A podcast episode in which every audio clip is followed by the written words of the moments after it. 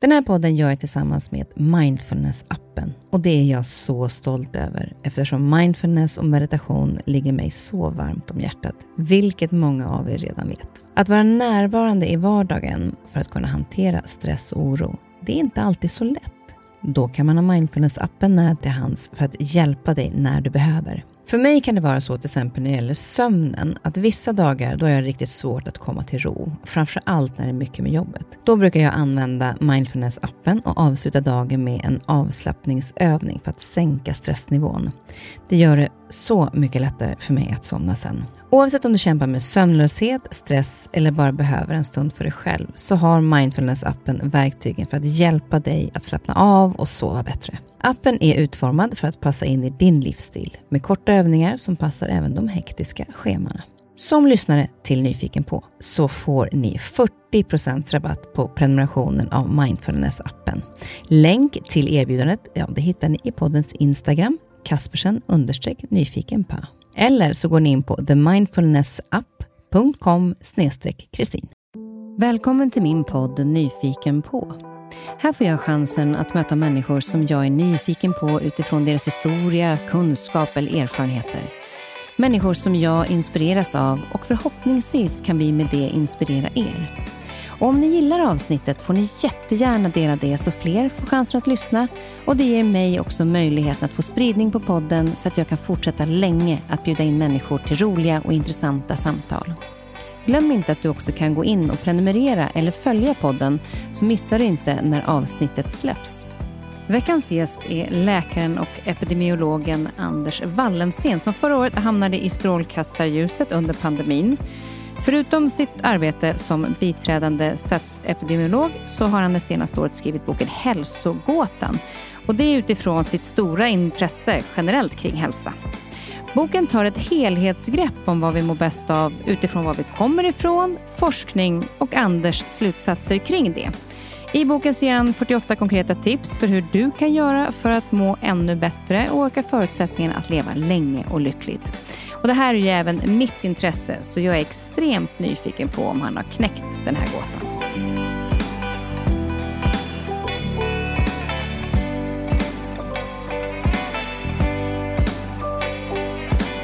Ja, men välkommen hit Anders. Tack så mycket. Alltså äntligen fick vi eh, ihop det här. Jag har försökt att få hit dig några veckor, men det har varit lite problem problematiskt det där med att eh, kunna mötas. Nu sitter vi ändå med distans och eh, sköter oss på det sättet, men eh, det känns som att ljuset lite börjar närma sig nu. Absolut. Det, det ser allt bättre ut. Ja, det gör ju det. Men jag tänkte på det just när det gäller det här, inte för att jag har gått runt och mått dåligt över att vi inte har fått till det här, just det här mötet, men det typiska är att saker och ting skjuts upp hela tiden. För vi ska ju prata om din bok Hälsogåtan. Men, men just det här att hälsomässigt för oss som eh, lever i den här världen nu, när vi inte vet hur mår och hur påverkas vi människor, tror du, av det? Ja, inte har något slutdatum. Exakt, och jag tror att det är ju väldigt svårt, i synnerhet om man tänker att man ska börja med en ny vana eller något som man fått, skjuter upp och så blir det liksom på sikt är det lätt att det faller bort. Men det är också om man har kommit in i en vana som man varit slu, tvungen att sluta med, så ju längre tiden går desto större kanske uppförsbacken är att komma igång igen. Och sen så hela den här osäkerheten kring eh, världsläget och vad som händer och så. Det är klart att det ger ju en slags stress i sig, att man inte bara kan vara, utan att man hela tiden behöver tänka sig för och så. Så att jag tror att eh, det kommer vara många som eh, känner att de behöver ta itu med sin hälsa efter det här. Eh, och kanske att det blir lättare att göra det. Jag tror att man har liksom satt livet lite på paus, eh, men det har gått så lång tid att den pausen faktiskt kanske spelar roll. Så då gäller det att komma igång och inte skjuta upp det längre. Nej, exakt. Och sen hitta de, alltså, de förutsättningar vi har. Och det kan jag i och för sig tycka att jag ändå märkt på väldigt många att även om vi inte har haft samma möjlighet till att gå och träna på ett gym, så har de ändå hittat alternativen. Mm. Att vissa har kanske blivit, fått igång sig mer och vissa lite andra. Men vi har hittat nya rutiner och vissa kan ju behålla de bra rutinerna. Exakt. Nej, men det finns ju mycket som talar för att många har hittat ut i naturen mer och det är fantastiskt. Mm. Men det kanske är ännu fler som har slutat eh, röra sig lika mycket för att man går inte till jobbet eller man jobbar hemma och det är lättare att småäta fast man inte vill det och såna här saker. Så det, det finns nog båda och och vi får i efterhand se vad, vad effekten blir. Men, men just det här att det har, det har gått så lång tid nu att nu, om man vill börja med bättre hälsovanor så, är inte, så ska man nog komma igång istället för att skjuta det ytterligare. Ja, det ska vi inte göra. Och då kan man få eh, otroligt mycket eh, bra komprimerad information, skulle jag säga, nu när jag läst din bok. Att, för du har utgått eh, dels från evolutionen och dels från forskningen och sen har du också gjort en sammanställning utifrån ditt perspektiv när du har tittat på de här olika sakerna, vilket är otroligt spännande. Och varför ville du skriva den här boken? Ja, men jag är läkare själv. Eh, jag har tränat och hållit på med eh, hälsosamma aktiviteter kan man säga rätt mycket. Men jag har alltid själv också känt en viss osäkerhet. Vad är det som egentligen fungerar? Jag har varit nyfiken och testat diverse dieter och lite konstigare saker. Och eh, jag undrar lite, vad är det som driver mig att aldrig vara nöjd med den kunskap som finns? Utan jag tror alltid att det kanske finns en genväg eller man kanske kan bli ännu bättre om man gör så här. Eller så här. Och sen när det dessutom då kom till att fler saker i livet, att livet än att man bara tränade eller att man liksom, när livet så att blev mer komplicerat med barn och annat och stress och liknande kommer på, eh, att eh, hälsa är mer än bara kost och motion. Och eh, det här sammanlagt gjorde att jag till slut kände mig lite förvirrad i huvudet och kände att jag måste reda ut det här om inte annat för min egen skull. Och då började jag läsa eh, litteraturen på ett annat sätt och titta på det ur ett bredare perspektiv och landade mycket i att mycket förklaras av vad vi anpassade till evolutionärt. Och eh, då fick jag en grund som var lättare att eh, att, att stå på. Och eh, tills jag satt och pratade om det här med mina kollegor och berättade vad jag läste om och så där. Alla var så intresserade. Jag tänkte att det här är inte bara jag som funderar så här. Utan då kände jag att nej, men det här kan faktiskt bli en bra bok som eh, kan förklara och eh, förhoppningsvis lugna lite också. Och ge folk ett verktyg att känna att eh, nej, men jag vet vad som är hälsosamt. Jag måste inte haka på något nytt om jag inte vill eller tycker det är gott eller vad det nu må vara. Mm. Och Det jag kan tycka om med det, det är att, att ju mer kunskap vi får, kanske dels där vi kommer ifrån, om man tittar på den, varför kroppen fungerar som den gör, så kan vi också få mer förståelse för varför kroppen reagerar som den gör. Mm. Om man vet var, den, var det kommer ifrån. Men där blev det också ett annat perspektiv här eftersom du också tittar på forskningen. Så mm. då fick man ju liksom båda två eh, in i gemensamt. Men, men du pratade om det här då, när vi kommer till dig då, med träningen, att du eh, har hållit på mycket med det. Har du hållit på varit väldigt aktiv sedan du var liten?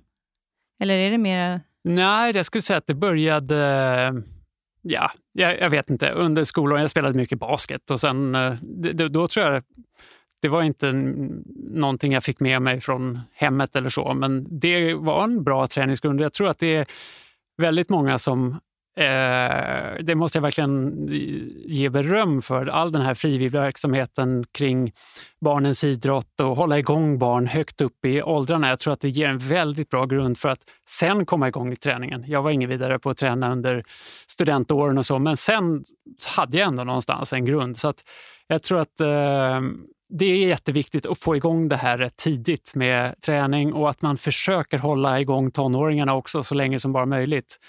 Eh, så man inte, liksom, det blir för, för lång paus innan man inser att det här med träning är nyttigt eller kul. Eller mm. eh, att man faktiskt mår bra av det och gör det därför och inte bara för att vinna en match eller vad det nu kan ha varit, hänga med kompisar. Nej men Exakt, och att rörelsen är en, en, en livsstil. När du har eh, skrivit den här boken så har du delat upp den i lite olika eh, kapitel. Det handlar om rörelse, som vi pratar om nu. Det är mat, relationer, sömn och omgivning, då, för att nämna några. Vad var det som var viktigt för dig att lägga ihop just evolutionen och forskningen? Ja, men så här, forskning är ju grunden för det fantastiska samhälle vi har idag kan man säga. Och vår sjukvård som är helt otrolig räddar spädbarn som är jättesmå och eh, vi, vi kan liksom få hjälp med sjukdomar högt upp i åldern och vi kan börja bota cancer och liknande. Så det är fantastiskt. Men det är ju någonting som ändå inte stämmer i samhället när vi eh, ser att den typen av vällevnadssjukdomar som eh, diabetes typ 2, en hel del orsakat av eh, övervikt och annat, liksom blir, eh, väger över i andra vågskålen. Att ja, vi har liksom skaffat ett perfekt samhälle på det sättet att vi har jättebra sjukvård och så, men ändå blir folk sjuka fast det är snarare av att vi har det för bra på ett sätt. Och där eh, gäller det att hitta en ett sätt att eh, bli av med det som är dåligt. För att ingen vill ju det, utan vi, egentligen skulle vi kunna må ännu bättre. Och det är väl det, den, där svaret ligger i evolutionen. Och det är också ett väldigt fint svar, för det tar bort lite den här tanken om att det är liksom något dåligt med att vi är liksom skapta för att vilja äta högenergirik mat det är inte så konstigt att det är svårt att stå emot när det ligger liksom godis, eh, godiset är precis vid kassorna och är rakt i ögonen och starka marknadskrafter som marknadsför det för att, för att vi ska köpa det. Och det är tillgängligt dygnet runt. Det är svårt att stå emot det.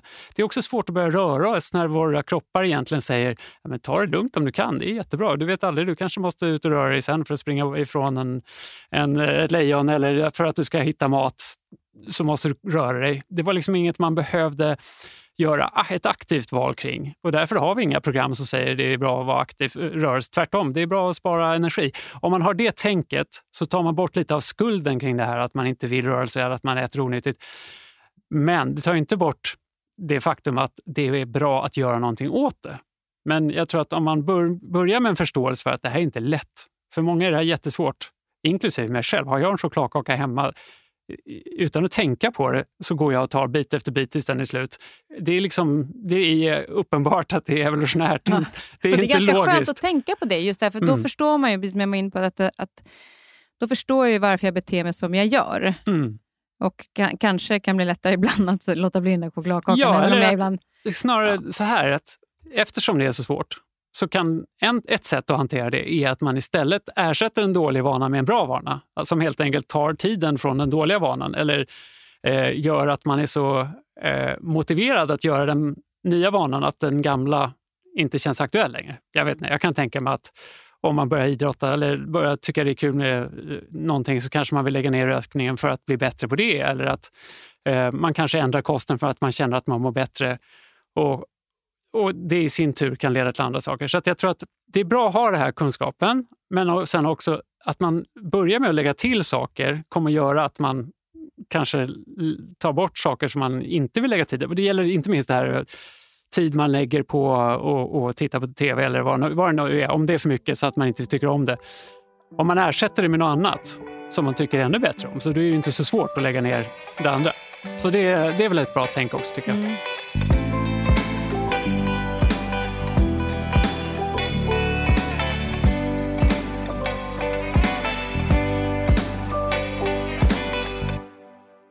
Jag tänkte om vi börjar med eh, det här med rörelse och om vi ska mm. titta lite grann in på de här olika kapitlen som du gör.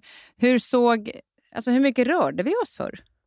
Ja, det är väl också något som är en lärdom. Det, det var ingen som motionerade förr. Det var ingen som stack ut och sprang fem kilometer för att hålla sig igång, utan som sagt, man rörde sig för att skaffa mat. Eller, eh, och då rörde man sig i snitt i alla fall om man tittar på nu levande jägarsamlargrupper så har man med, satt såna här rörelsemätare och ja, de går ungefär en mil om dagen kan man säga. Lite mindre för kvinnor kanske, lite mer för män, men i snitt däromkring. Och det kan, man, eh, det kan man ju få ihop här i vårt liv också utan att motionera. Om man gör sådana saker som att eh, hitta ett sätt att ta sig till jobbet utan att åka dörr till dörr med något fordon till exempel. Man kanske kan hoppa av tidigare eller parkera lite utanför och gå igenom en park sista biten eller och ta trapporna och inte åka hissen och allt det här. Så det här att få in rörelsen i vardagen, det kan absolut räcka för de hälsoeffekter som man eh, hade med, be, behöver från evolutionen kan man säga. Sen tror jag det är bra att lägga till ett ganska varierat, varierad träning så man inte glömmer att träna balansen och rörligheten. För om man inte använder rörligheten då stelnar kroppen. Om man, men om man sträcker på sig varje dag i olika riktningar och så där, då behåller man den rörlighet man har. Och om man inte övar balansen så är vi har ju till platta till världen så allting är platt och det, det är liksom ingen utmaning för kroppen. Nej. Men om man då väljer att promenera lite i skogen och inte bara på stigen så får man den typen av träning på ett bra sätt också. Så att, att man, vissa grejer måste vi tänka på aktivt därför att vi förändrat vårt samhälle så drastiskt att vi inte får de här grejerna gratis. Mm. Men jag tänker att om de rörde sig, om de var liksom ute och gick eh, och jagade eller sprang eller vad de nu gjorde, en mil så var de ju ändå väldigt aktiva under en dag. För det tar mm. ju ändå liksom en stund att gå mm. fram och tillbaka om man, om man nu räknar in alla små steg. Mm. Och det är ju många som idag, som du säger, inte kanske har den tiden, men att försöka hitta den. Mm. Eh, och vi kan kanske hitta den mer än vad vi tror. Men vad säger forskningen om då, liksom vilken typ av träning är vi behöver? Är det bara det att vi behöver röra oss mer? Alltså jag Säger forskningen det eller är det din slutsats? Ja, men, nej, jag tror forskningen säger att all rörelse är bra. Eh, sen kan man få lite olika fördelar om man styrketränar eller om man övar, övar kondition eller eh, koordination och sådär. Men eh, om man tittar på vad Världshälsoorganisationen har sammanfattat att vi behöver så lägger man in alla de här sakerna. Och eh, det är klart att jägar-samlarliv, om vi diskuterar det, det var ju inte bara att de gick heller, utan det var ju att man satt och grävde efter rötter eller man eh, kastade ett spjut eller man alltså, klättrade i träd och såna här saker. Så det var liksom uppblandat. Det var inte bara kondition gå, utan det var ju att man rörde sig, man satte sig på, på marken, man ställde sig upp. Nu eh, har vi tagit bort som sagt de här ingredienserna så då får vi kanske göra lite konstigt, konstgjort menar vi får, vi får helt enkelt lägga till och då är nog varierad träning det bästa. Det är det jag yrkar för, att man får in kondition för att hålla igång hjärt-kärlsystemet och det får ha även effekter på hjärnan och det här som vi kanske har hört om från andra håll.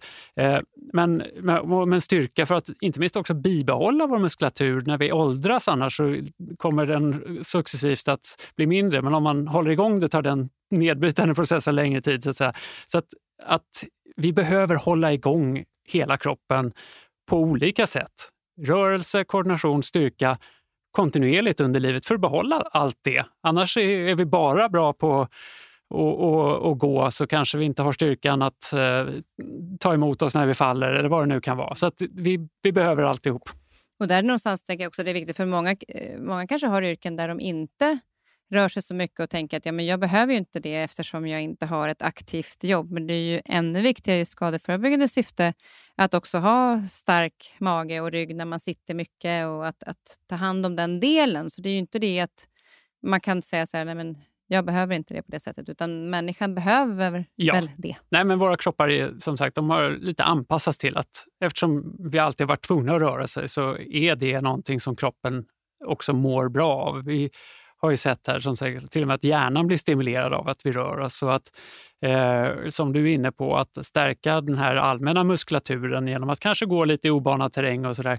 Eller hålla på med lite eh, gymrörelse, vad man, vad man, hur man nu väljer att göra det, eh, är ju en, eh, ett sätt att säkerställa att man klarar sig om olyckan är framme. Det är inte säkert att man kan vara säker på att det hela tiden är platt mark och inte en isfläck som man halkar på eller liknande. Så att ja, det är bra att vara i form. Mm. Jag vet, när, jag läste, när jag skrev en av mina böcker så läste jag en del just om muskulaturen och där att, att musklerna börjar åldras efter 30. Alltså där, och då är det, finns det fibrer, olika fibrer då i musklerna, som, framförallt den som är typ 2, är det va?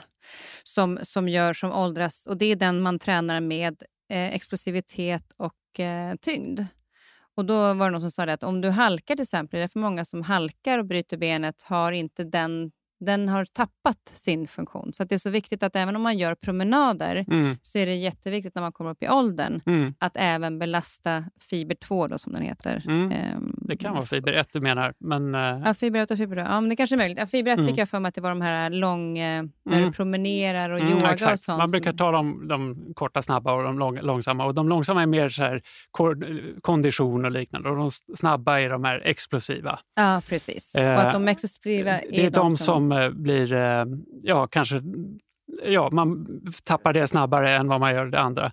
Men eh, oavsett som sagt så man behöver träna båda typerna. Alltså man behöver både konditionsträning och styrketräning för att eh, man ska må helt bra. Och Det är också vad Världshälsoorganisationen rekommenderar och det, det är en ganska samstämmig forskning kring det. Och då behöver man inte, det stod att man inte behövde ha så mycket belastning. Alltså. Man, man inte behöver tänka att man ska lyfta så himla tunga saker och vara så kraftig, utan huvudsaken är att det är lite belastning. Exakt. Men att vi utmanar oss själva lite i det i alla fall. Ja, nej, alltså när man talar om träning generellt så är det ju inte extremerna man behöver träna för. Alltså du behöver ju inte kunna springa eh, ett maraton egentligen. Det kan vara kul och det är en, eh, kan vara en fin upplevelse och ett bra mål att ha, men det är ju inte den nivån på träning som du behöver för att få hälsoeffekterna av att vara ute och springa eller gå mycket.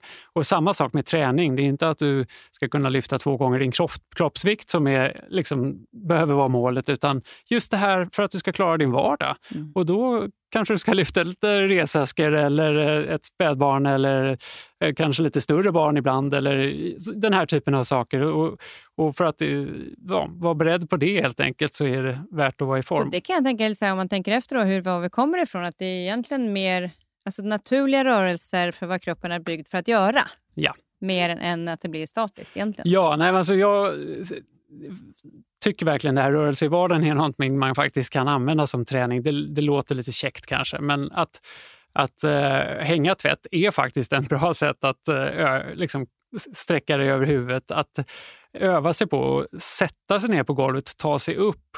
Nu låter det här larvigt för folk som är unga kanske, men när man börjar bli äldre så är det ett rejält problem att många trillar, kan inte ta sig upp eller att man liksom inte tar emot sig på ett bra sätt utan bryter handlederna och, och liknande. Eh, så att den här typen av saker, att röra sig i alla led och, och, och öva på saker vi gör i vardagen. Ta sig upp från golvet, sätta sig ner på golvet. Mm. Sådana simpla saker är faktiskt något man kan ha som träning också. Man kan ju, jag brukar skoja lite med det, men man kan ju säga att en tiger har ingen annan träning än att träna på att vara tiger. Nej, exakt. Den är bra. Och lite så är det ju för oss också. Ja. Det vi egentligen behöver. Sen kan man ju göra eh, träning roligare kanske genom att hålla på med en sport eller liknande. Och det, det kan vara nog så viktigt att det är kul att göra det. Fast å andra sidan, alltså, de lever ju kvar lite grann i den miljön förhoppningsvis om de inte har... Eh, ja, exakt. Men de lever ju kvar i den miljön som de kom, vi kom ja. ifrån. Ja. Det är där vi måste börja tänka till. Ja. Att vi kommer ju inte från det stället. Alltså vi, Nej, vi, vår vår då, miljö ser lite annorlunda ut ändå. Ja, då fick vi det gratis för då levde vi Precis. vad vi var anpassade till. Så vi behöver anstränga oss lite i det. Liksom. Men, men då man tittar på... Nämnde, du nämnde också det här med hjärnan, att den påverkas då utav rörelse. Förutom nu när vi pratar om mm. muskler På vilket sätt har man sett att den gör det enligt forskningen? Många sätt. Men eh, det här är ju något som man kommer till, det, liksom, det motverkar på sätt och vis att hjärnan åldras. Det får den stimulering det behöver. Eh, och Vi vet också att man blir ju liksom alertare efteråt och man sover bättre.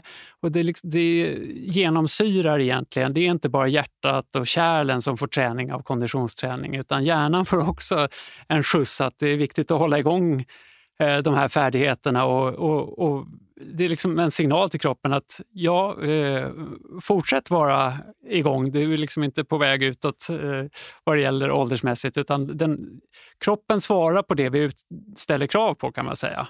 Om vi slutar göra något, det är lite som muskler, om vi inte tränar någonting så blir man svagare. Och det verkar lite som att resten av kroppen är lite liknande, att man behöver använda kroppen för, och dess olika delar för att man ska Eh, verkligen hålla igång den. Och där finns det kopplingar mellan hjärna och konditionsträning och liknande som också behöver stimuleras. Men Jag tycker det är så fascinerande ändå, därför att just man tänker då, om vi tar exempel det här året. Jag tycker om att träna, men det har inte blivit alls på samma sätt.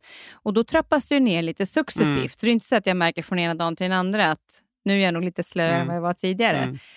Eh, och så vet jag ju hur mm. fantastiskt bra jag mm. mår av att ta mina ja. löprundor i Humlegården. Men sen säger jag, nej jag orkar inte. Alltså att vi, även om jag vet det, mm. så kan jag ändå säga, nej men jag... Ja, nej men man, och då, Vad är det som att den kraften är så stark? Ja men det är ju den här kraften att vi ska ta det lugnt. Vi har, liksom inte, vi har inte det i oss att vi mår bättre av att röra oss för att vi fick det gratis. Vi behövde ja, inte ha det. det gratis, okay. Men jag vill lägga till en sak och det är att de som har mest att tjäna på att börja röra sig mer, det är ju inte de som redan kan springa ett maraton eller som tränar varje dag, utan det är ju de som rör sig allra minst eller har, eh, de har störst effekt hälsoeffekt på sikt av att lägga till träning. Och eh, Det ska man komma ihåg, att det behöver inte vara jättemycket. Får man ihop en kvart om dagen har de visat att kan påverka livs, livslängden högst väsentligt. Och även eh, då en halvtimme kanske är optimalt, i alla fall halvtimme, 45 minuter. Att man gör någonting varje dag om man inte får det via jobbet. Många har ju mm. ändå fortfarande aktiva jobb, men för de som har skrivbordsarbete eller liknande, då är det viktigt att faktiskt sätta av den tiden och när man väl har kommit igång med det så är det nog många som upplever att man faktiskt mår ju faktiskt mycket bättre av det efteråt. Och just man sover bättre och, och så vidare. Och då kan man kanske ja, se de fördelarna starkare och starkare. Och därmed har man liksom inte lika jobbigt att komma igång med det heller igen. Jag tror att om du, även om du har dragit ner på det nu, du har ju någonstans ett minne i kroppen att jo, men jag mår ju bra av det här. Har man inte det, då är det förstås ännu svårare att börja. Men du kan ju säkert ja, aktivera absolut. det där ganska enkelt. Men jag brukar säga det att ibland är det, att det inte alltid är jättekul att gå till jobbet heller, men jag, får jag gör ju det för att jag får min lön. Mm. Så då kan jag väl också säga, det är inte alltid jättekul att gå och träna, men jag får ju lönen i form av att jag mår bättre. Ja, exakt. Och där tycker jag att vi är, ska vi fatta beslut i stunden varje gång så är det jobbigt att stå emot chokladkakan eller att välja att inte stanna kvar i soffan. Men om man har fått in en rutin, att man alltid går en promenad på morgonen eller att man alltid direkt efter jobbet gör någonting när man kommer hem eller att man sådär, då är det lättare för då är liksom hjärnan redan man behöver inte fatta beslutet. Man vet att jag gör det här varje dag. Som att borsta tänderna. Och sen att man eh, också får det till att bli en ny livsstil. För det är ju ofta ja. så att det, nu gör jag det och sen så gör man det fram till sommaren och sen mm. kommer jag göra med och så mm. kom, blir det inte att man tar tillbaka det. Det. Utan bestämmer sig för att det här, så här ska jag leva och då vill jag göra det hållbart så att man inte tar i för mycket. För det är ju många mm. som också kan göra att nu ska jag börja träna. Nu ska det bli så himla hälsosamt och sen så har de tagit i för mycket så det är inte hållbart i alla fall. Mm. Så där är det bättre att hitta den. Men jag tänkte på när vi kommer in på det här med maten. Du pratade ju själv om att du hade testat massa olika dieter och så. Vilka, vilka hakar du på? Nej, men jag har testat eh, både såna här, det klassiska förr i tiden, hålla på och kolhydratladda och så. Det har ju sina poänger. Och sen så var det ett tag då det var LCHF, och då testade jag det. Och sen så var det, jag har haft mycket fokus på att se hur det påverkar träningen och det har ju varit eh, eh, som, som faktor. Liksom. Men eh, Eh, sen har jag också sett såna här hälsotrender kring omega-3 eller vad det nu kan ha varit. Och det var någon gång jag blev lite inspirerad av en läkare jag träffade. Han var 90, ja, över 90 och han var i riktigt bra form och otroligt skarp eh, mentalt och så himla fascinerande. Och han berättade att han åt varje morgon eh, en, eh, en, smoothie på råa ägg och så var det äpple och banan och kanel och ingefära och någonting. Det var, och kokosfett den var ganska extrem. Och eh, jag blev så inspirerad så jag var tvungen att prova. Men det var ju inte hållbart i längden. Det var ju verkligen inte särskilt gott. Nej, det var inte det. och det växte liksom när man skulle fortsätta med det. Och det är det som är grejen också med sån här, eh, gör det här i tolv veckor eller eh, hoppa på den här, ät inget onyttigt alls under resten av ditt liv. Det är ju väldigt svårt. Och ska man ha en diet som är bra för hälsan så måste den vara det längre än 12 veckor.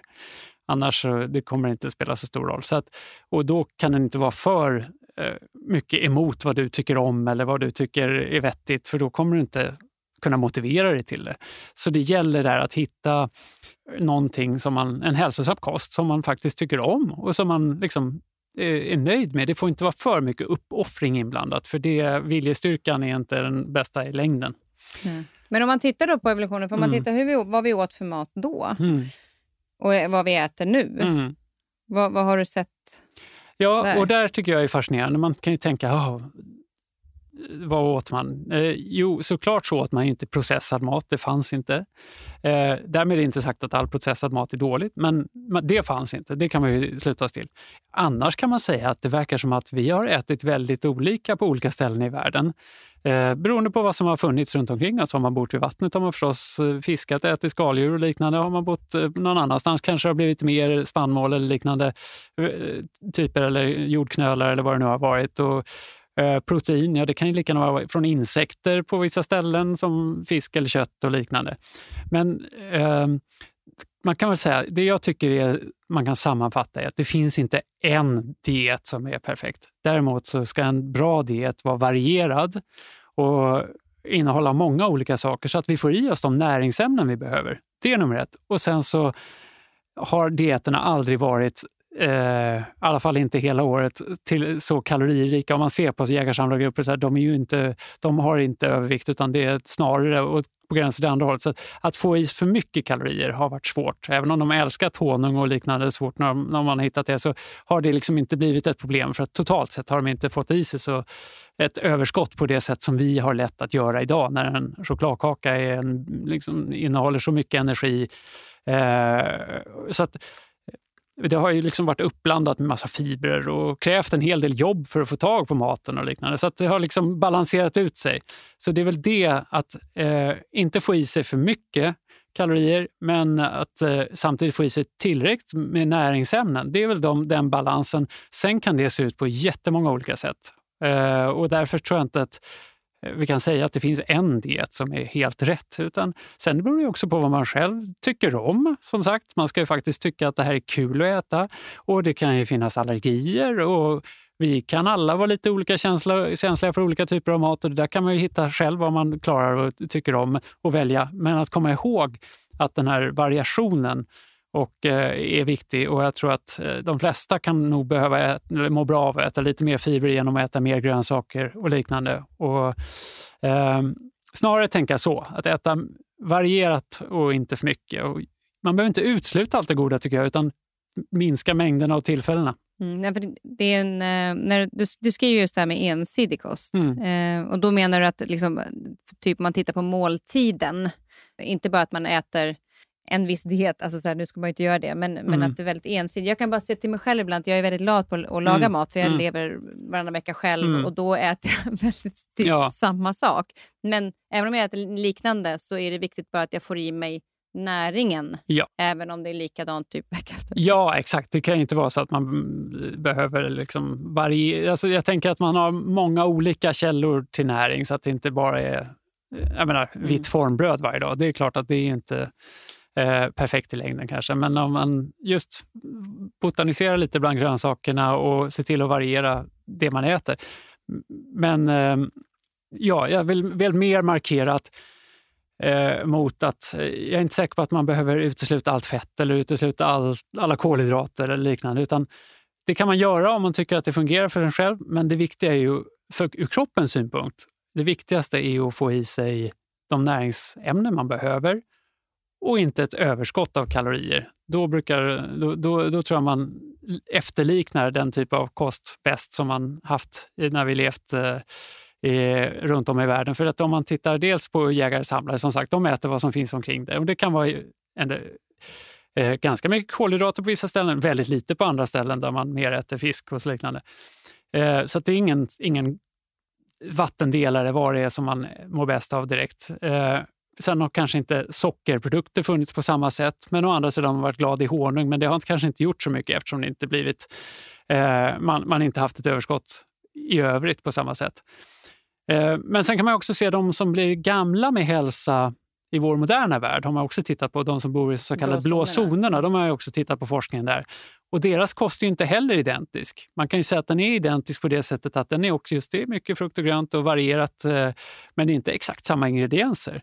Och det är också relativt kalorisnålt det de får i sig. Och, eh, det är väl det som är gemensamt eh, den här variationen och att det inte är så himla mycket som mer än att det är precis den, de här ingredienserna eller bara eh, väldigt fettbaserat eller väldigt kolhydratbaserat. Mm. För det det som är fascinerande också med de här blåzonerna, jag tänkte komma tillbaka till dem sen, men att de ligger verkligen så här i Japan, Costa Rica, Grekland. Och, alltså, ja. Så det ligger verkligen utspritt. Så ja. det finns ju liksom inte så att i det här området. Eh, men vi kommer tillbaka till dem sen. Men just det, men vad säger om man då får i sig variationen på kosten. Och, eh, vi hade eh, Kristina Andersson här, som är näringsfysiolog. Hon pratade också om det att när du äter socker, så ät någonting som det är innehåll med någonting annat innehåll i.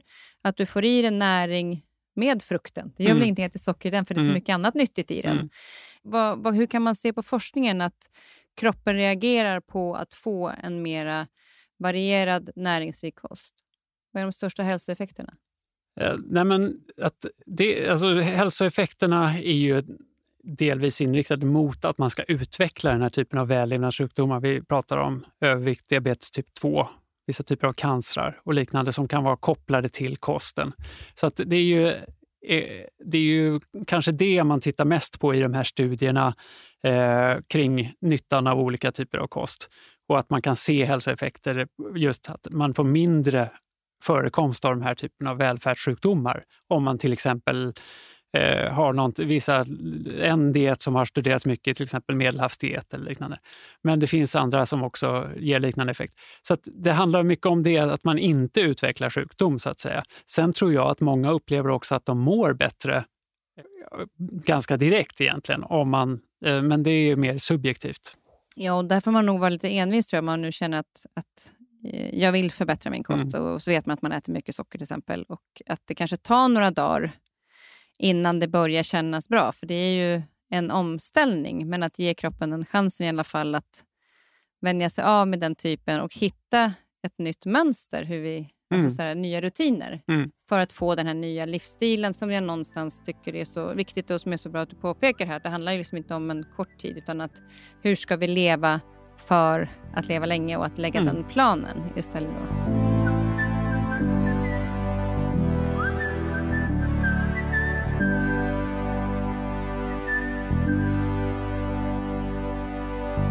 Och Sen har vi det här med relationer som jag tycker är så bra att du tar in som en, en ren hälsoaspekt.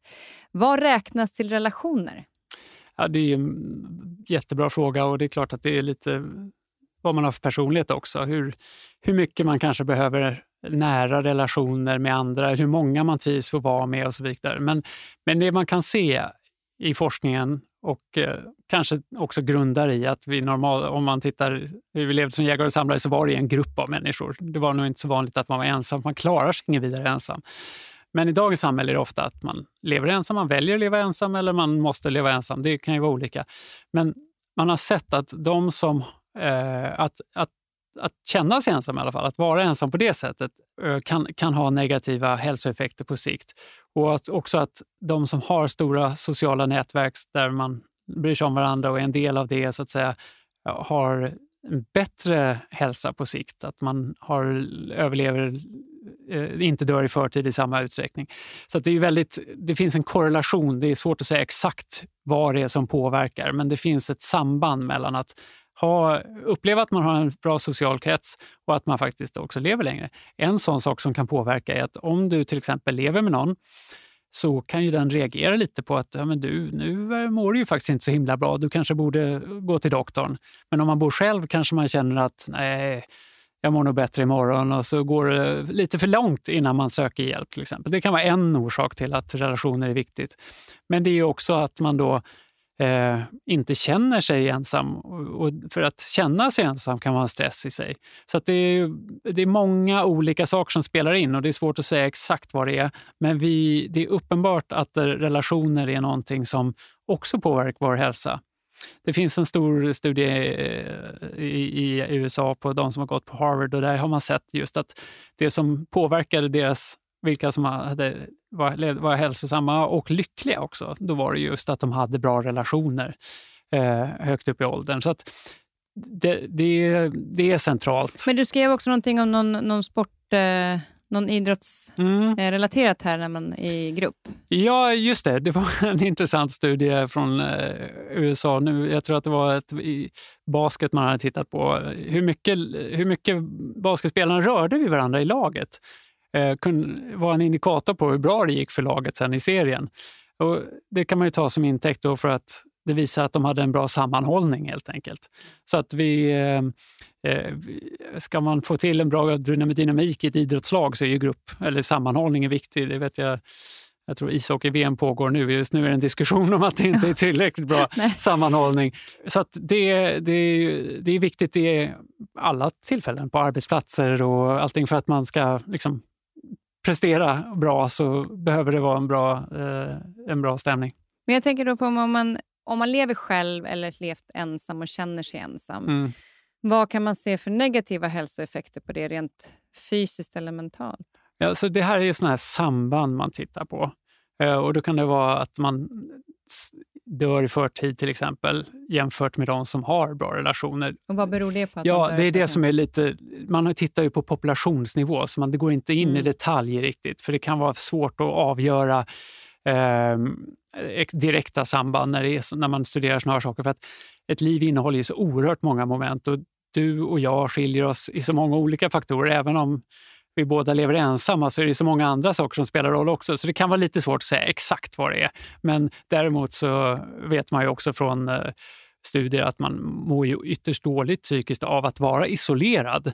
Eh, och det sätter igång eh, en hel del system i kroppen som stressar helt enkelt. Och stress i sin tur eh, anses ohälsosamt för kroppen på, och det kan ge många olika uttryck. Men, men, och, och det mesta hänger samman och det är lite det som är grejen. att Eh, för lite rörelse stressar, man kan man nästan säga, för att systemet stressas av att inte få röra sig. Eh, felaktig kost kanske stressar delar av kroppen. Det är liksom lite en gemensam nämnare, men det är ett slarvigt uttryck också, för, som ett gemensamt uttryck för många saker. Men att, känner man, att känna sig ensam är ju inte en trevlig upplevelse. Och det är klart att det i längden eh, inte är bra, för det kan påverka hur man sover och sover. Sova är väldigt viktigt för hälsan och liknande, så att allting hänger ihop. Och det är väl lite det jag vill få fram i den här boken också, att de här olika delarna av hälsan, man kan inte bara satsa på en del och tänka att jag är så himla bra på det här, men om jag är jättebra på att springa men känner mig ensam, det kanske inte, det är inte, blir inte bra hälsa av det ändå kanske.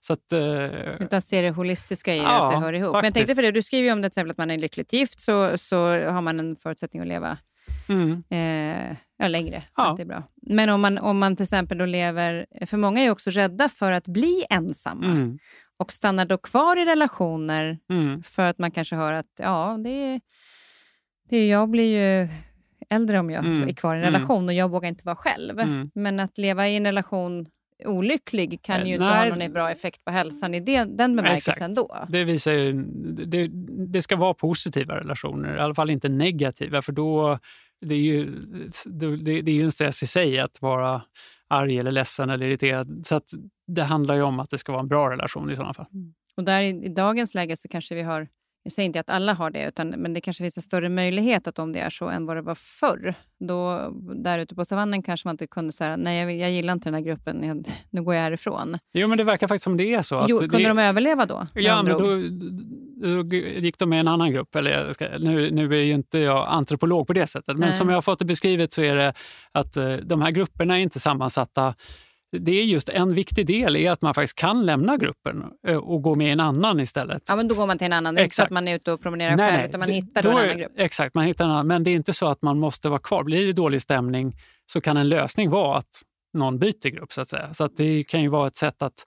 För det, det annars blir det ju eh, riskerar ju att bli som sagt eh, ja, alla grupper där, som inte, där man inte trivs. Det är, ju, det är ju dåligt för gruppen totalt sett också. Ja, och man säger, du skriver lite grann om det här med, en del, det här med familjerelationer. Det är mm. någonting som vi har skapat, den, den typen av familjerelation vi har idag. Mm.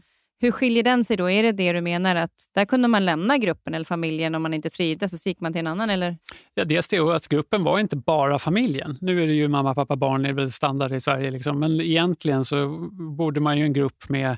Dels var inte alla släkt alltid, utan just det var en blandning i grupperna mellan eh, och dels så eh, olika generationer. Eh, vi hade äldre blandat med yngre och barn och, och alla de där umgicks man ju med regelbundet hela tiden eh, i en grupp. Så det är inte så att vi har en familj, den håller sig här borta och vi vet liksom, utan eh, det är mer uppblandat. Man jag tycker att vi börjar närma oss det lite grann. Det kan ju vara mamma, mamma, barn mm. och det kan vara mm. bonusfamiljer mm. och att vi börjar hitta mer av den att vi inte liksom låser oss att vi måste vara den här familjen. Mm, mm. Men du var inne på det här med sömnen, för den tyckte jag var lite kul när du skrev om det som jag inte hade reflekterat över. Som jag, eh, men just sömnen är ju extremt viktig, men hur vi sov förr och hur vi sover idag. Mm. är lite annat underlag att sova på. Mm. Ja, exakt. Nej, vi sov ju såklart på marken, eller en, ja. lite eh, strå eller så. Men det var ju inte de här sängarna som vi har idag och det var inte nödvändigtvis särskilt tyst utan, eh, och, och, mörkt var det ju för det var natt och man hade inte ljus. Men eh, nej, det är fascinerande att tänka sig att eh, sömnen som vi har idag när vi ligger enskilt i ett eget rum och helt tyst och mörkt eh, det är nog inte så det har varit, utan på savannen så sov man ju i grupp och det kanske var bra att man inte sov samtidigt allihop för att någon kunde hålla vakt. Det finns någon studie som tyder på det, att även om folk sover i grupp så sover inte alla samtidigt, utan det är någon som är lite mer vaken och som kan då reagera. Lite som man tänker en, Eh, om man ser djur så är det alltid en grupp kaniner eller vad det nu är, så är det alltid någon som håller vakt lite när de andra mm. äter. Eh, och lite så var det nog när vi sov också. Att, och det, det spekulerar författarna i den studien i alla fall, att det kan vara en förklaring till att eh, vissa av oss är kvällsmänniskor medan andra är morgonmänniskor. Och så där. Att vi, ah. Det ska finnas en blandning så att inte alla sover samtidigt. Ja, för det, och det vet jag vi har pratat om, inte just i den bemärkelsen med morgontrött och, och morgon, morgontrött eller eh, kvällstrött. Men däremot att vi är olika personligheter, det här med mm. ADHD och sånt där. Att mm. vi var olika och det är meningen att gruppen och flocken ska vara ja, olika. Det, det finns i alla fall en teoretisk förklaring till varför det skulle kunna fylla en funktion. Och det kan ju vara lite ja, kan man vara trevligt att tänka sig när man har svårt att sova på morgonen att ja, men jag är en sån som ska vakta lite morgonen. Här. Ja, exakt. Men när det gäller sömnen så verkade vi ju, eh, vad jag har förstått i alla fall, om man tänker återhämtning, då, att mm. vi var bättre på det då. Var det i jakt så såg vi till att vi efter jakten återhämtade oss. Sen kanske vi inte direkt så, men vi mm. återhämtade mm. oss innan nästa stresshormons eh, ja, igång. Jag har väl inte riktigt sett eh, om jag sätter i en studie. Men däremot så kan man ju tycka att det är rimligt att hade man fått eh, jagat länge så... Det fanns ju inte samma, du måste vara på jobbet den och den tiden på det sättet. Så det är klart att man var ju mer flexibel i hur man valde att återhämta sig så länge man hade mat. Annars fick man ju ge sig ut och leta. Men eh, jag tänker att eh, något som är intressant är att om man tittar på hur länge man sov så var det inte så mycket mer utan det var mellan sju, sju och en halv timme någonting sådär. Har jag för mig att den här studien sa. Så att det är inte nödvändigtvis så att eh, vi sover...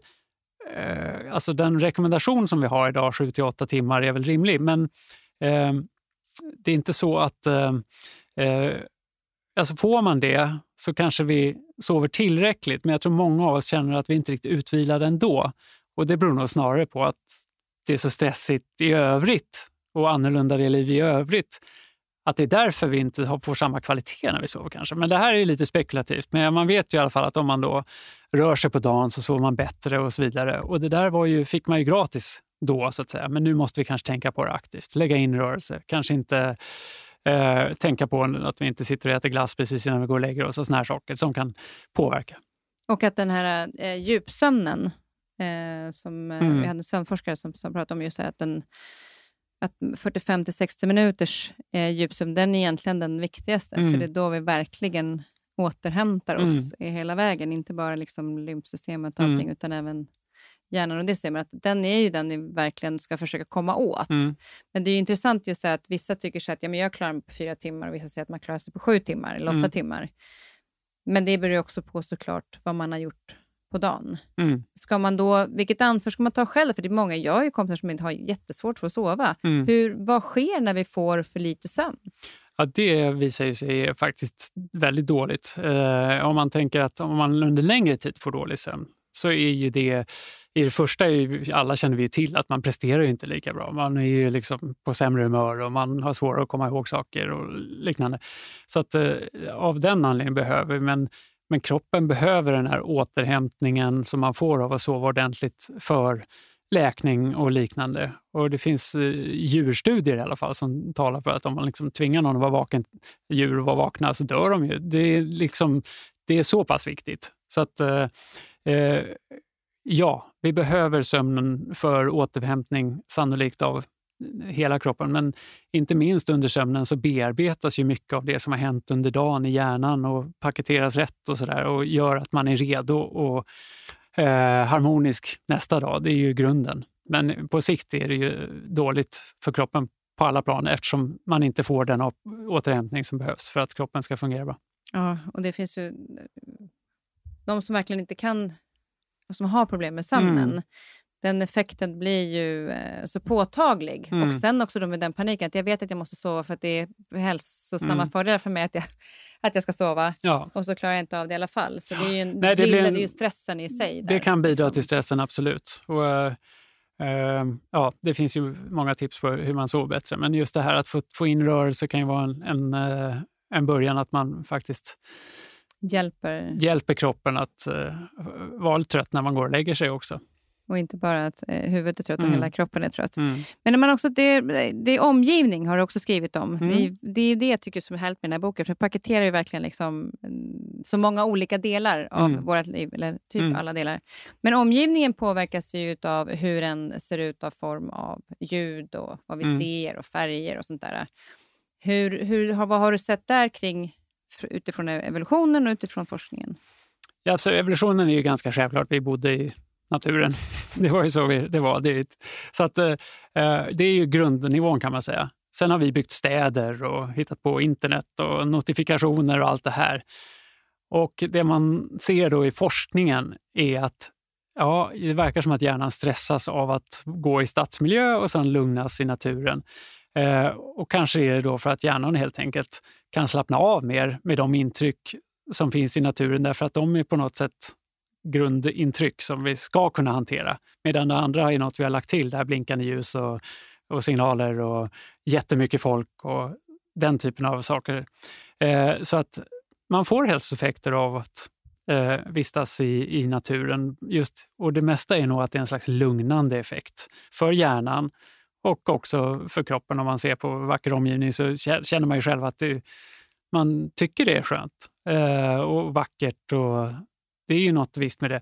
Så att jag tänker att eh, ja, eh, vi behöver det. Och det finns några brittiska forskare som har funderat, hur mycket behöver man då? Och då har de räknat ut att för att få hälsoeffekterna som man kan se så kan man eh, räkna med att om man är ungefär i naturen och det kan vara en park eller liknande, så två timmar i veckan så får man i alla fall de här. Så att där har man försökt kvantifiera. Jag vet inte hur, hur stark den forskningen är, men däremot så kan man ju säga att det kanske inte behövs så himla mycket, men att man ändå eh, om man kan lägga ihop det här, så att du, om du får en kvart om dagen så kan det bli två timmar. så att säga. Så att, att välja att gå genom en park eh, istället för att, att, gå på vägen runt eller sådär, kan, kan vara något som faktiskt ger dig bättre hälsa. Det tycker jag är rätt fantastiskt. Ja, det är inte så mycket som ska till egentligen. Nej, det är inte det. Och om man nu ändå ska ut och motionera, eh, kan man springa skogsrundan istället för att springa runt fem kvarter så får man ju det gratis också. så att säga. Mm. Eller på löpbandet. Ja, eller på löpbandet i värsta fall. Där. Nej, där är det inget alls.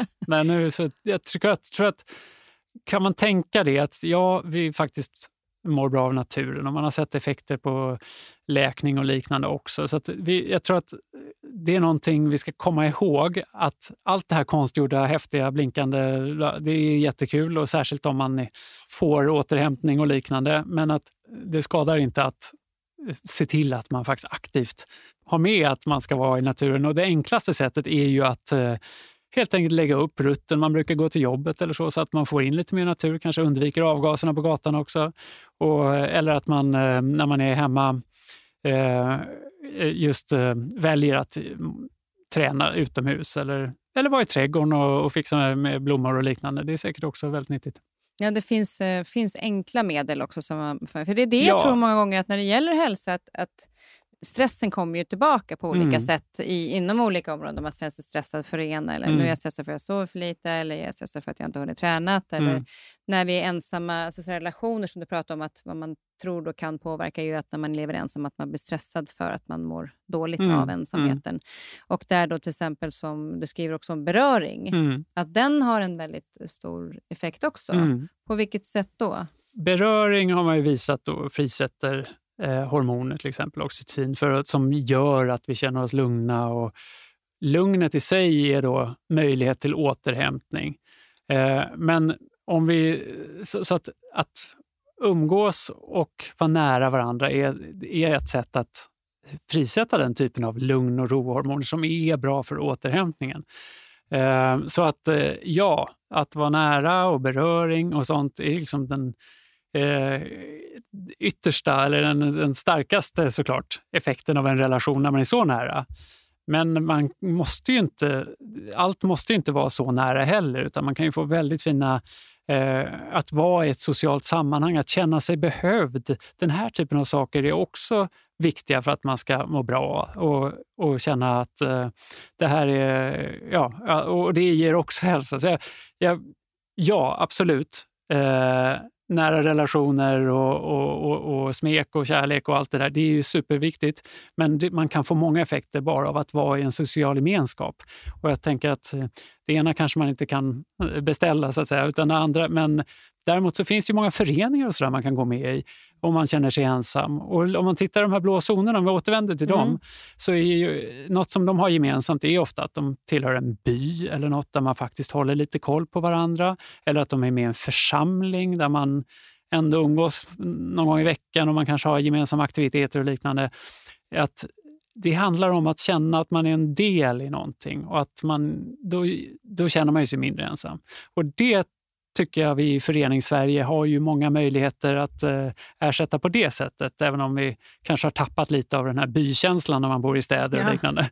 Så att eh, man ska inte glömma att den här typen av nätverk är också väldigt viktiga och att man gärna får engagera sig och gärna försöka liksom bry sig om varandra i den gruppen. Mm. Men kan man se det, det du har skrivit om här i boken, att man kan hitta det i de blå zonerna, flera av de aspekterna, när man tänker på liksom omgivning, relation och maten och så? Absolut. Ja, ja. Nej, men så är det ju. Om vi tittar på, om vi började med rörelse, ja, de, de rör sig lite varje dag. Vissa håller på att pyssla med sin trädgård, vissa går liksom, är herdar och går med sina jätter i bergen. Så, så de har ju ganska lantligt liv, de flesta av de här blå zonerna där man helt enkelt lever, rörde sig som man kanske gjorde inom jordbruket förr i tiden och även idag kanske, men nu har man ju traktorer och så. Men det är mycket att de rör sig eh, mycket för att de håller på med något. De motionerar inte. Det, det är inget som som har kommit fram. Men, de, men de rör sig ändå. Mm. De eh, äter som sagt eh, ganska varierat och inte för mycket. Och sen är det att de eh, ingår i den här relationen i, i en by eller i en församling eller liknande.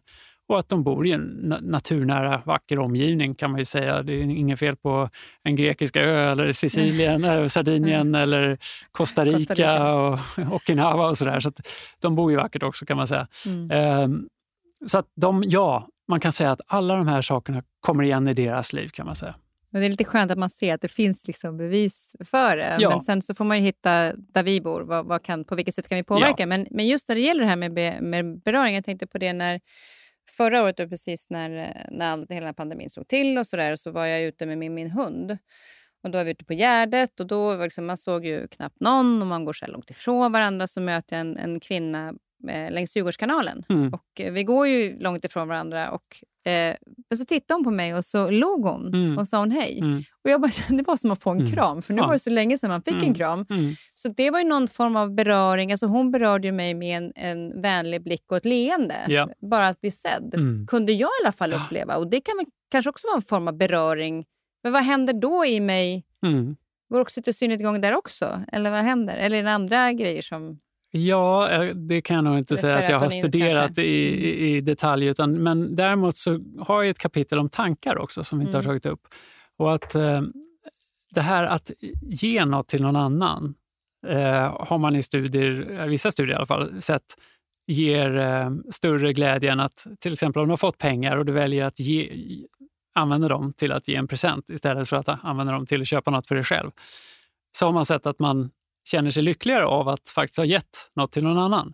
Och Det ger ju då både lycka hos den som får och, det, och så dig själv då när du ger det. Så att det här att till exempel ge ett leende, man kan säga att det är en slags gåva, du upplevde det ju så, eh, är också någonting som visar sig då ge ökat välmående hos den som ger det. Och där är ju tankarna generellt kring allt det här mm. är ju inte avgörande, ska jag inte säga, men det är ju någonstans där som vi sitter och diskuterar med oss själva och ska mm. göra det här eller inte. Mm. Vad, vad, tycker du är det, liksom, om vi ska bara hitta vad, generella kring tankar, vad skulle du vilja säga om det innan vi Ja, men tankarna är så ytterst centrala. Jag, jag, mm. liksom, jag skrev faktiskt inte det kapitlet förrän jag hade skrivit de andra och så kom jag på att det är något som saknas här det spelar ju faktiskt ingen roll de andra grejerna om man har, liksom inte uppfattar att man är, har hälsa eller känner att man är, mår bra eller att man är nedstämd. Så att tankarna är ju jätteviktiga för vårt välmående. Och eh, det faktum att man också till viss mån i alla fall kan jobba lite med sina tankar, att man inte behöver bara tänka att tankarna, det kan man inte göra något åt, utan att man aktivt kan jobba med dem precis som man tränar kroppen och så eh, och lägger lite krut på det, det tror jag är en viktig insikt. att Det här att eh, till exempel eh, jobba lite med den här självmedkänsla. Att eh, livet inte är jättelätt och man kanske inte måste prestera på topp och så. Jag är bra som jag är. Det låter som en klyscha, men det är viktigt för att man ska eh, kunna kanske börja med en ny vana eller liknande jag är inte misslyckad för att jag inte har gjort det här tidigare, utan nu är det som det Nu är jag här. Nu kan jag eh, börja och faller jag ner, ja, då är det en ny dag imorgon. Det är liksom, I slutändan så kanske man får ett kvitto hur länge man lever, men det behöver man inte ta hänsyn till. utan dag för dag göra så gott man kan och blir det fel så börjar man om. Det är mycket bättre än att eh, börjar tänka dystra tankar om att jag klarar inte det här eller det här är inte för mig eller jag är dålig. Men det finns väl en anledning också till att vi tänker så, att vi lätt får de här negativa tankarna med tanke på faran och så mm. på savannen. Att det, finns, det är ju någonstans det också som att vi är lite alerta för dem. Ja, alltså vi har ett, man pratar i alla fall om att vi på ett sätt och vis är triggade för att ha en, upptäcka faror. Och då är det till exempel att man, om du ser en pinne på marken så är det bättre att du är rädd för pinnen 99 gånger av 100. Eh, för en hundrade gång kanske är det en orm och då var det bra att du var rädd så du inte trampade på den. Men det är ju liksom den typen av kortvariga faror är, är det ett bra förhållningssätt. Men om det är så att man är orolig för saker som är mer långvariga och sen, i synnerhet där du kanske inte kan påverka någonting själv i vilket fall. Eh, man är orolig för framtiden eller man är orolig för, eh, för, för, ja, man har oroskänslor i kroppen helt enkelt som man inte kan bli av med. Det är inte samma sak som att man blir orolig för en orm och sen så går det över. Utan, men om de här oroskänslorna är under lång tid, då är ju det stressande för kroppen.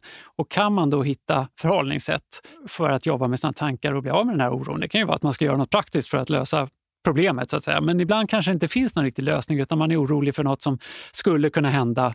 Ja, då kanske man kan jobba med det för att eh, komma vidare. Jag tror att man ska inte, jag säger inte att det är lätt med att jobba med tankar och liknande, men det finns ju bara många som ändå tycker att man kan få hjälp av meditation eller man kan få gå i terapi eller man kan jobba med lära sig att eh, eh, tänka på ja, att, att tankarna inte automatiskt nödvändigtvis behöver vara sanna utan de kan ju faktiskt vara någonting som man eh, som hittas på i hjärnan. Man kan det är ju som Nattiko ett... säger, Björn Nattiko, mm. tro inte på dina tankar, alltid på dina tankar. För det är, vi kan ju accelerera en tanke till att den är en jättefara. Mm. Så när man går tillbaka till sig, är det någon fara? Nej, mm. jag blev ju bara rädd. Och sen sa jag, jag menar, jag vet att jag ringde min pappa en gång och då, mm.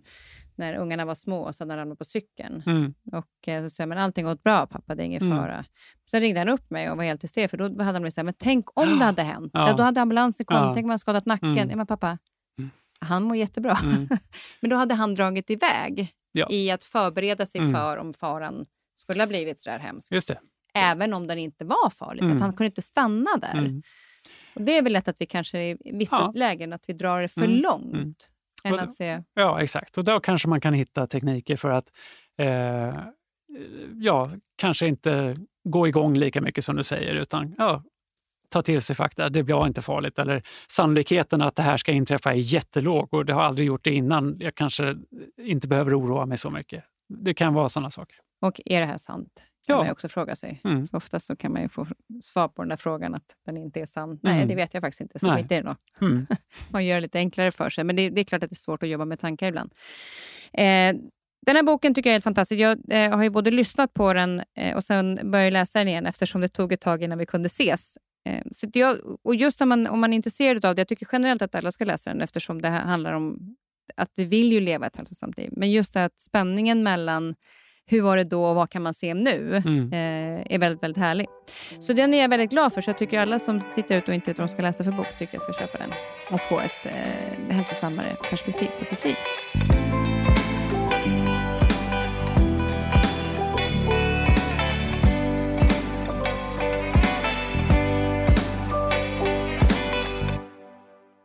Nu är jag lite nyfiken på hur sommaren ser ut, för nu är den, eh, får du någon återhämtning Jo, men det hoppas jag.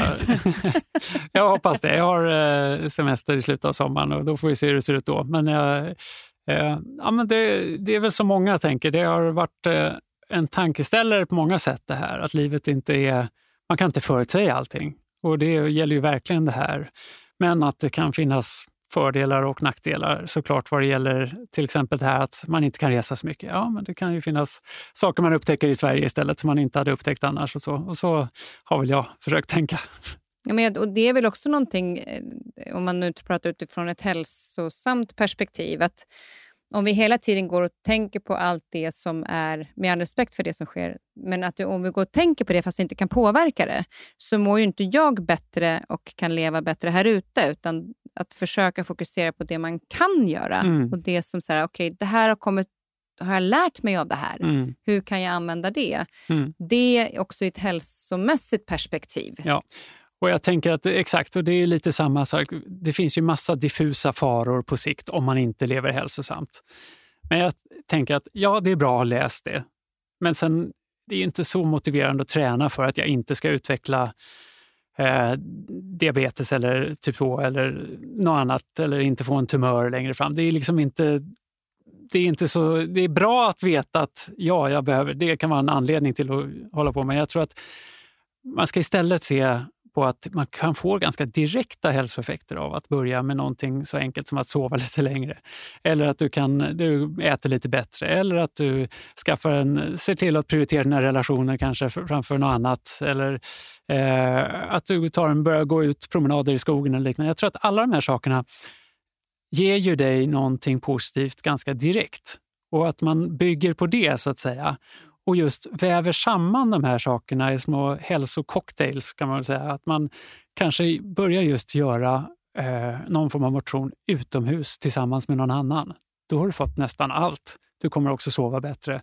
Ni kanske kan stimulera varandra till att äta lite hälsosammare och då har man liksom vävt in alltihop på en gång. Så att jag tror att vi är verkligen gruppvarelser och kan man få till eh, det här och hjälpa varandra också på en gång så är det ju ännu bättre. Och jag tror just man behöver inte börja med att springa fem kilometer, utan man, det finns många andra vägar in i hälsa. Och till slut kanske du gör det, men det är inte det som är fokus nödvändigtvis. Nej, och känna det behovet. Eh, att mm. det faktiskt, just som du säger, bara här gå ut och träna med en kompis. Mm. Eh, nu när jag inte hade kunnat träna så mycket. Mm. Och så var jag så här, bor, för sig, jag min son varannan vecka, men jag bor ju själv och bara så här, nej men ska jag träna själv? Nej mm. men alltså, det här är så tråkigt så jag smäller av. Mm. Så då ringde jag en kompis och nu har vi mm. varit ute och tränat i Humlegården tillsammans. Ja. För jag vill träffa ja. någon någon gång. Mm. Men att det krävs ju också att man tar det initiativet lite grann själv. Att vi har ja. Ju också ett ansvar, men ett ansvar behöver ju inte vara tungt. Nej.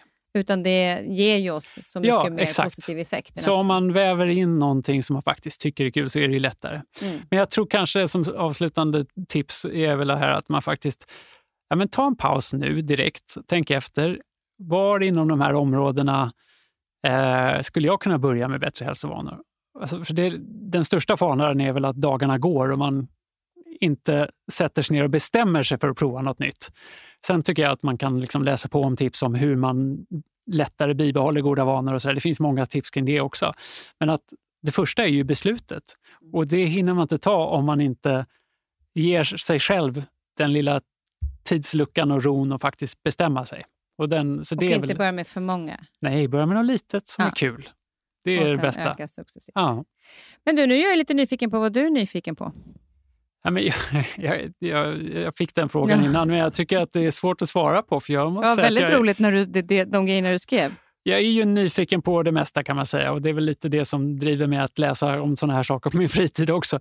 Eh, att, eh, jag tycker många ämnen är spännande och jag snöar in på saker. Jag har varit intresserad av eh, fåglar ett tag, lärde mig allt om det och sen så har jag bakat surdegsbröd ett tag och då höll jag på med det och sådär. Så, så det går i perioder lite olika intressen. Nu senast så Eftersom du tog upp det så har jag försökt börja lära mig att spela piano. Det är lite sent i livet kanske, men min son började eh, med en sån här app eh, som man kan spela med och så tänkte jag, ja, men där, man kan ju vara två på det här kontot så då, jag, jag försöker hålla samma tempo. Och så det. Ja, men det, det går framåt. Det... Ja, men jag läste att du i mellanstadiet ville bli eh, rockstjärna. Ja, men det fanns lite sådana tankar. Så att, men då var det, det, det var mest gitarr då.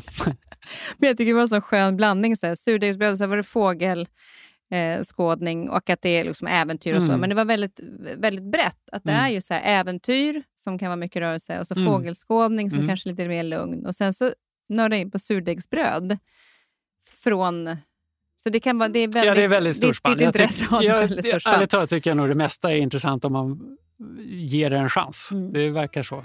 Ja. Mm. ja, men du, stort tack för att du kom hit. Vi ska avsluta med en, en låt. Eh, vilken har du valt?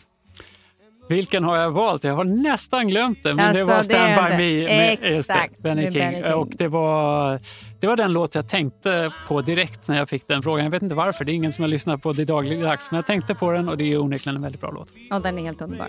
Så stort tack Anders för att du kom hit. Och sen så tar vi och fika nu. Nu får du ditt mellanmål, för nu ska du iväg och träna. Exakt, perfekt. Ja, tack. tack.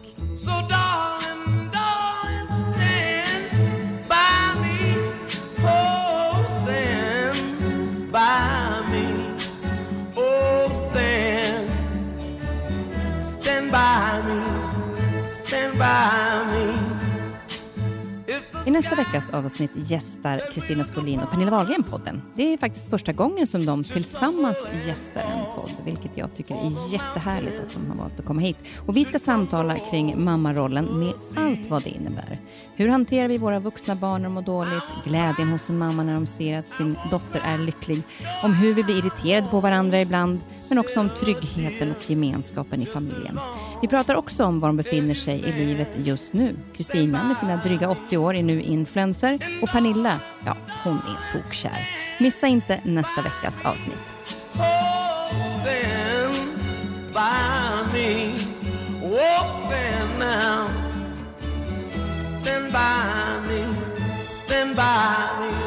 Den här podcasten är producerad av Perfect Day Media.